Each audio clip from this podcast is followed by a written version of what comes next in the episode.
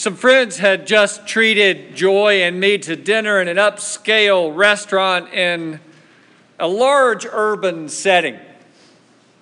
On the way to the parking deck, I glimpsed a man holding a toddler in one arm and a bit of cardboard with handwriting on it in his free hand. The light was muted and the man was at a little distance, so I couldn't read the message on the makeshift sign. But I knew that he was asking for help. Nobody else in uh, the group saw the two of them. I let the group's momentum and the rest of the pedestrian traffic sweep me on toward the car. And I regretted it. And I still do.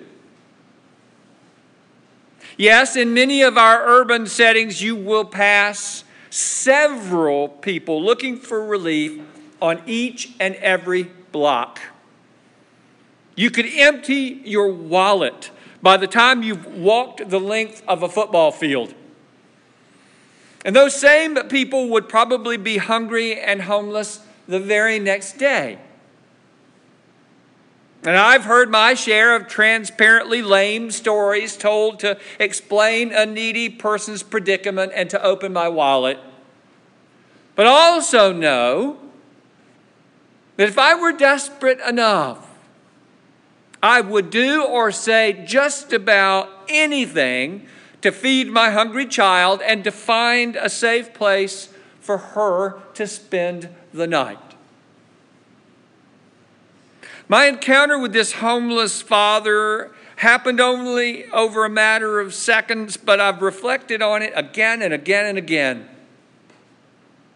Jesus' words keep coming back to me. You are the light of the world.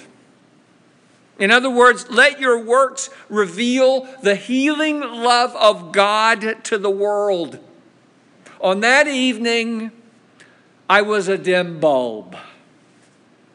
Or to put that another way, Jesus reminded me yet again of the walls that surround me. I've erected a barrier to protect myself from the sorrows and the sufferings, the loneliness and the fear, the degradations and the deprivations of others.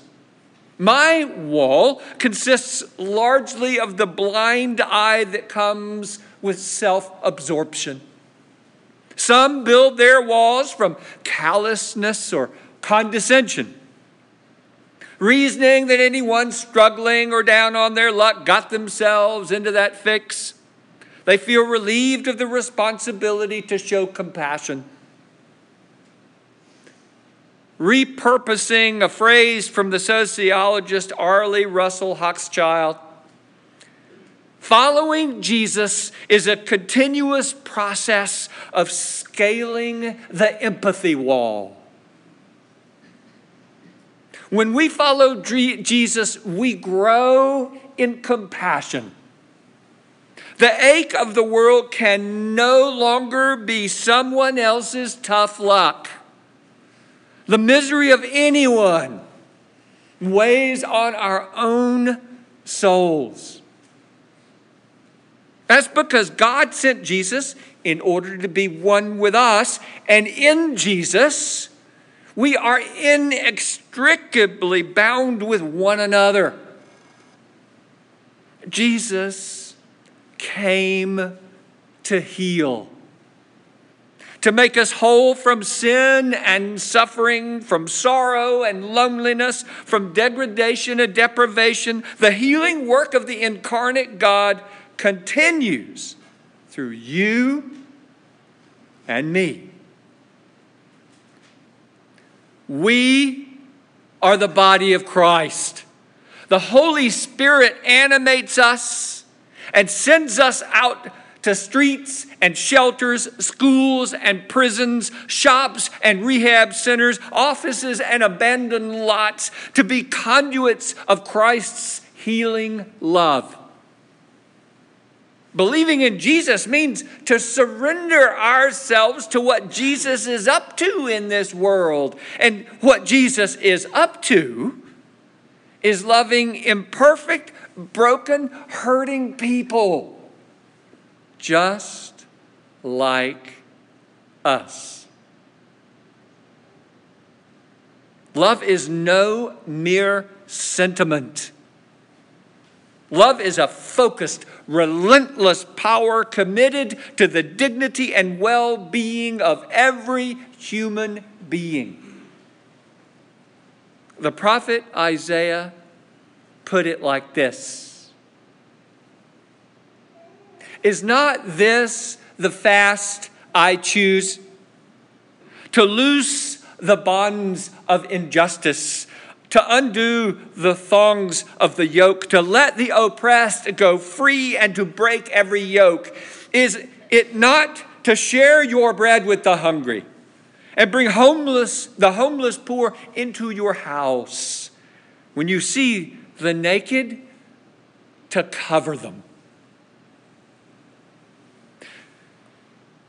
Sharing a meal, providing shelter for a night, giving a coat or a pair of shoes, paying for a prescription, or covering a utility bill shows mercy to individuals, and this is a good thing. And yet, Hunger and homelessness, homelessness will return the next day. Healthcare will remain out of reach for the next illness. Jesus teaches us to dream bigger. In Jesus, God is renewing the entire creation. God's dream is a new heaven and a new earth shining with perfect justice and unbroken peace.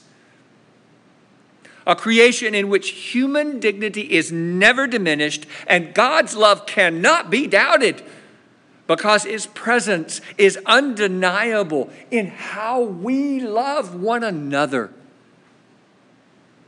In other words, Jesus teaches us to change the world. Ronald Rolheiser makes the point by sharing a familiar but still very important story. It's called the parable of the river. These are Rolheiser's words. Once upon a time, there was a town which was built at the bend of a river. One day, some of his children were playing by the river when they spotted three bodies floating in the water. They ran to get help, and the townsfolk quickly pulled the bodies from the river. One body was dead, so they buried it.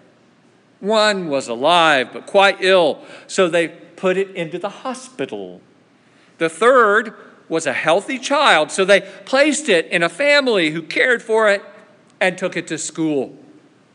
From that day on, each day, a number of bodies came floating around the bend in the river, and each day the good charitable townspeople pulled them out and tended to them, burying the dead, caring for the sick, finding homes for the children, and so on.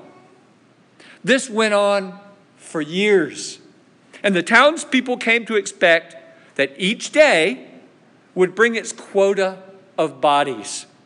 But during those years, nobody thought to walk up the river beyond the bend and check out why daily those bodies came floating down the river.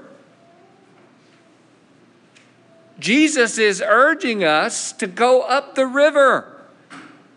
Yes, help the hungry, the addicted, the sick, and the homeless who come to our doorsteps and wander our streets, but do not stop there. Ask deeper, more difficult questions. For instance,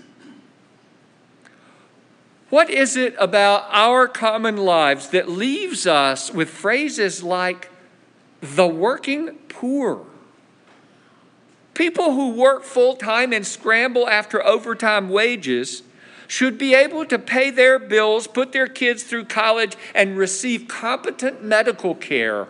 And yet, a staggering number of working people are one sickness or one crisis away from homelessness. What are we doing in the land of the free that gives us the largest prison population in the world? The largest. We have more people behind bars than even Russia and China.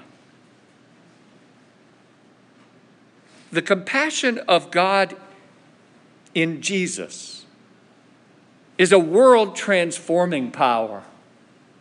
Let's share it with everyone who crosses our path. And let's take it up the river. name of the Father, and the Son, and the Holy Spirit.